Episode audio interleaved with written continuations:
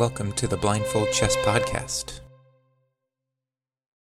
Anatoly Karpov is a Russian grandmaster and former world champion who dominated the game in the 1970s and 80s. He was born on May 23, 1951, in Zlatoust, Russia, and began playing chess at the age of four and earned his candidate master title at 11. At the age of 12, he was admitted into Mikhail Botvinnik's chess school. Botvinnik remarked, quote, The boy does not have a clue about chess, and there's no future at all for him in this profession. End quote. Karpov first gained international attention in the late 1960s. He won the World Junior Chess Championship in 1969 and earned the title of International Grandmaster in 1970 at the age of 19. Karpov's first major tournament victory came in 1971 when he won the USSR Chess Championship. Three years later, he won the Candidates Tournament, earning the right to challenge the reigning world champion Bobby Fischer. However, when Fischer refused to play to defend his title, Karpov was declared the world champion by default. Karpov successfully defended his title twice against Viktor Korchnoi in the late 1970s and early 1980s. Karpov then ran into the wall of Garry Kasparov, who became his chief rival in the 1980s. They met in the World Championship in 1984, which was halted after 48 games with 5 Karpov wins, 3 Kasparov wins, and 40 draws. Again in 1985, where Kasparov won 13 to 11. Again in 1986, where Kasparov won 12.5 to 11.5. Again in 1987, where they ended up tied at 12 apiece, but Kasparov kept the title. And lastly, in 1990, where Kasparov won 12.5 to 11.5.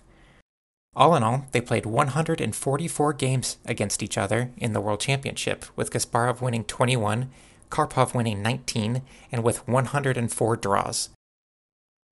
The World Championship of 1993 saw Kasparov and Nigel Short withdraw from the World Championship to form the Professional Chess Association, stripping them of their titles and official ratings. Karpov was then listed as the defending champion and faced Jan Timman, easily winning 12.5 to 8.5. Karpov then beat Gata Kamsky in 1996. Karpov beat Anand in tiebreaks in 1998.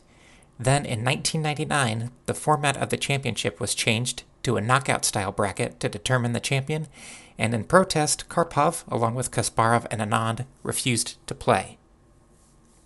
During his career, Karpov won numerous tournaments, including the Linares tournament, which he won a record seven times, the Soviet Championship nine times, and was a key member of the Soviet national team, helping win numerous chess Olympiads and European team championships, on top of being in 11 World Championship matches where he won six of them. He was known for his positional style of play, which is characterized by his ability to slowly build up an advantage, then methodically grind down his opponents. He was a dominant player during his prime, and his positional style of play remains an inspiration to many young chess players today. He's won numerous awards and accolades, including induction into the World Chess Hall of Fame in 2012. His contribution to chess theory, style of play, and longevity in the game makes him one of the greatest chess players of all time. Today, we are traveling back to round 16 of the USSR Championships of 1971 before he became the world champion. Anatoly Karpov versus Mark Danovich Tseitlin. Now, if we're ready, let's begin.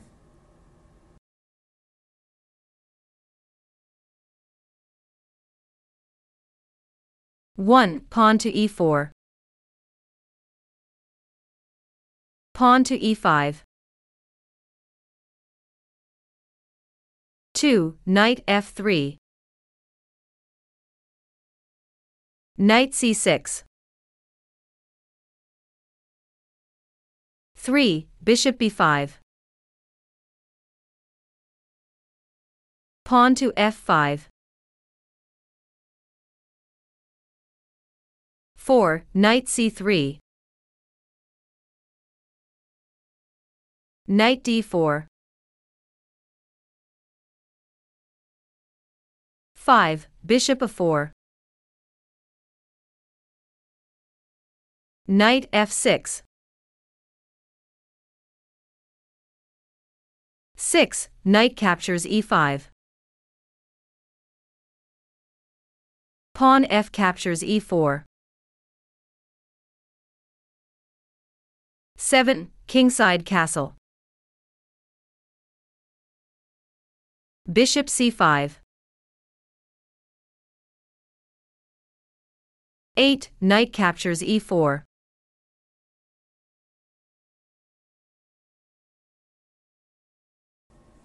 With knight captures e4, white is gaining a pawn, but what piece can take it?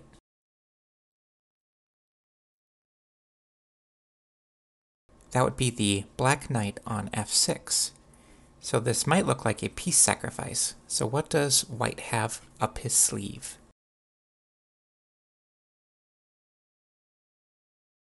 Knight captures e4. 9. Queen h5 check. Pawn to g6. 10. Knight captures g6. Knight f6. After black's knight to f6, the white queen on h5 and the knight on g6 are both under attack, but black also has a loose piece. What is it and where?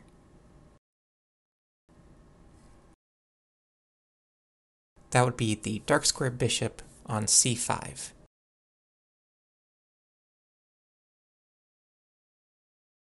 Eleven. Queen e5 check.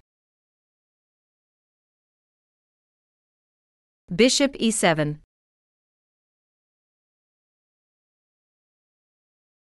12. Knight captures h8. Pawn to b5.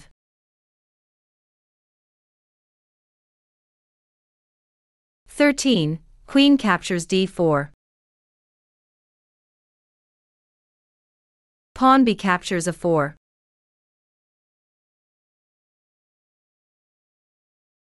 Fourteen. Rook e1. King f8.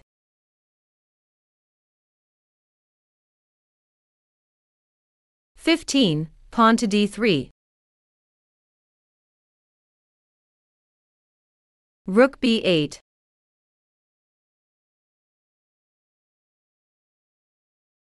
Sixteen. Queen e5. Knight g8.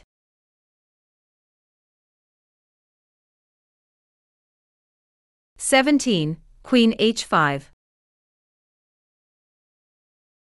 Queen to h5 is kind of sneaky from white.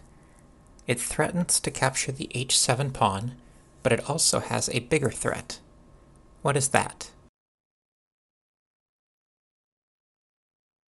That would be checkmate on f7 from the knight on h8 assisting. King g7.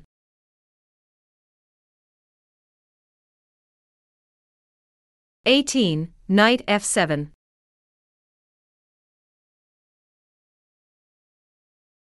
Queen e8.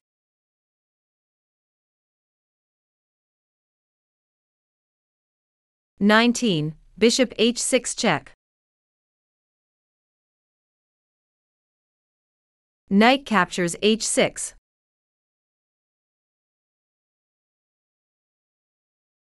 Twenty. Queen captures h6 check.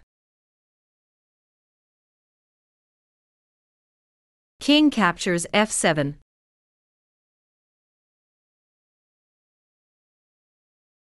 Twenty-one. Queen captures h7 check. King f8.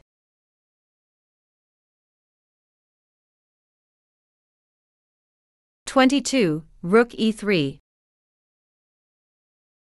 What do you think the plan with this rook is going to be? Rook b6.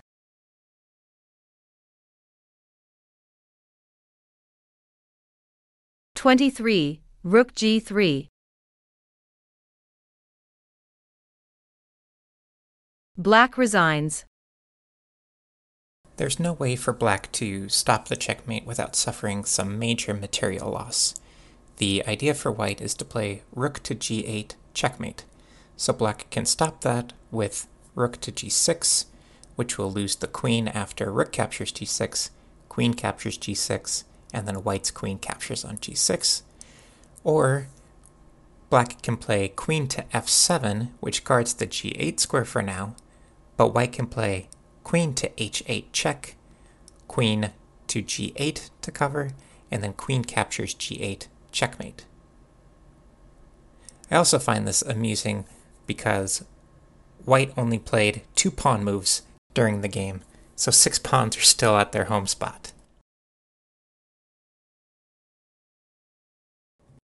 It really is hard to grasp how dominant Karpov was during his time. Playing in over 10 world championships, being the world champion for over 10 years, and winning that many prestigious tournaments, it's hard to imagine anyone else being that dominant. So that is all that we have for this week.